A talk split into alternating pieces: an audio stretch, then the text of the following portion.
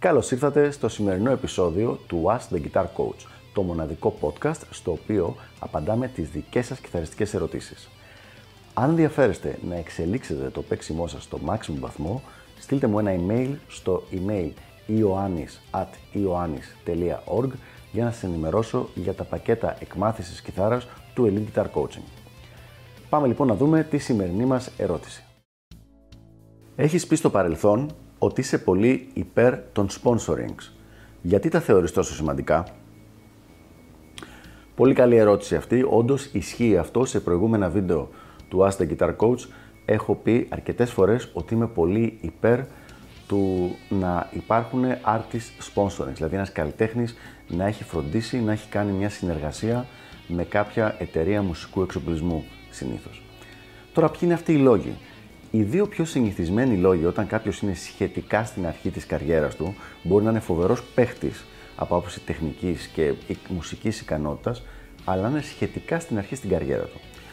Οι λόγοι είναι νούμερο ένα, ο οικονομικός λόγος.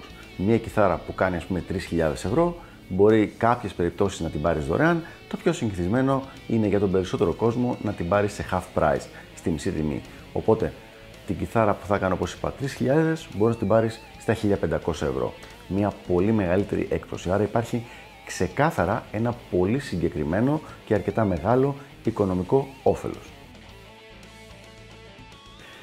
Ο δεύτερος λόγος είναι λίγο πιο πολύ εγωιστικός. Έχει κάποια ουσιαστική σημασία; Ουσιαστική, πραγματική σημασία δεν έχει, αλλά έχει σημασία για το προσωπικό ας πούμε motivation, για την όρεξη και για τη διάθεση του κιθαρίστα και για το να αισθάνεται καλύτερα με τον εαυτό του και με τη μουσική του.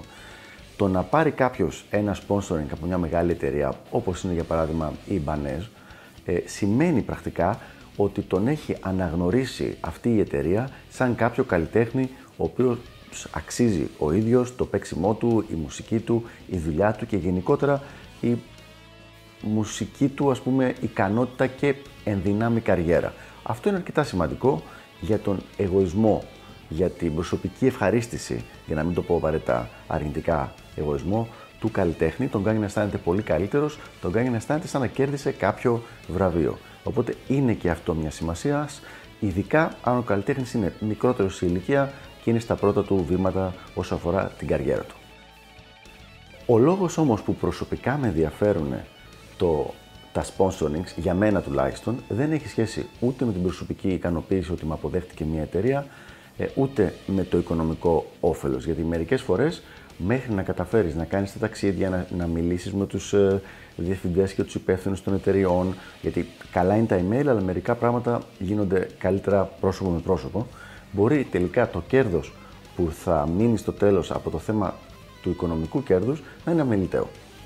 Υπάρχει λοιπόν ένας άλλος λόγος, ο οποίος είναι αυτό που λέμε το networking. Δηλαδή, αν εγώ θα αποδώσω ένα πρακτικό παράδειγμα, είμαι στους καλλιτέχνες της CMG εδώ και αρκετά χρόνια, πάνω από 10 χρόνια. Λοιπόν, το γεγονός ότι είμαι στους καλλιτέχνες της EMG για τους μαγνήτες, πέρα από τους πολλούς μαγνήτες που μου έχουν στείλει ε, και έχω βάλει στις κιθάρες μου πάνω και με έχουν βοηθήσει σε θέμα εξοπλισμού, έχω τη δυνατότητα να ανήκω σε αυτό το κατά κάποιο τρόπο ελίτα, το πούμε κλαμπ αυτών των καλλιτεχνών και μου είναι πολύ πιο εύκολο να έρθω σε επαφή με κάποιους από αυτούς και να κάνουμε κάποια πιθανή συνεργασία.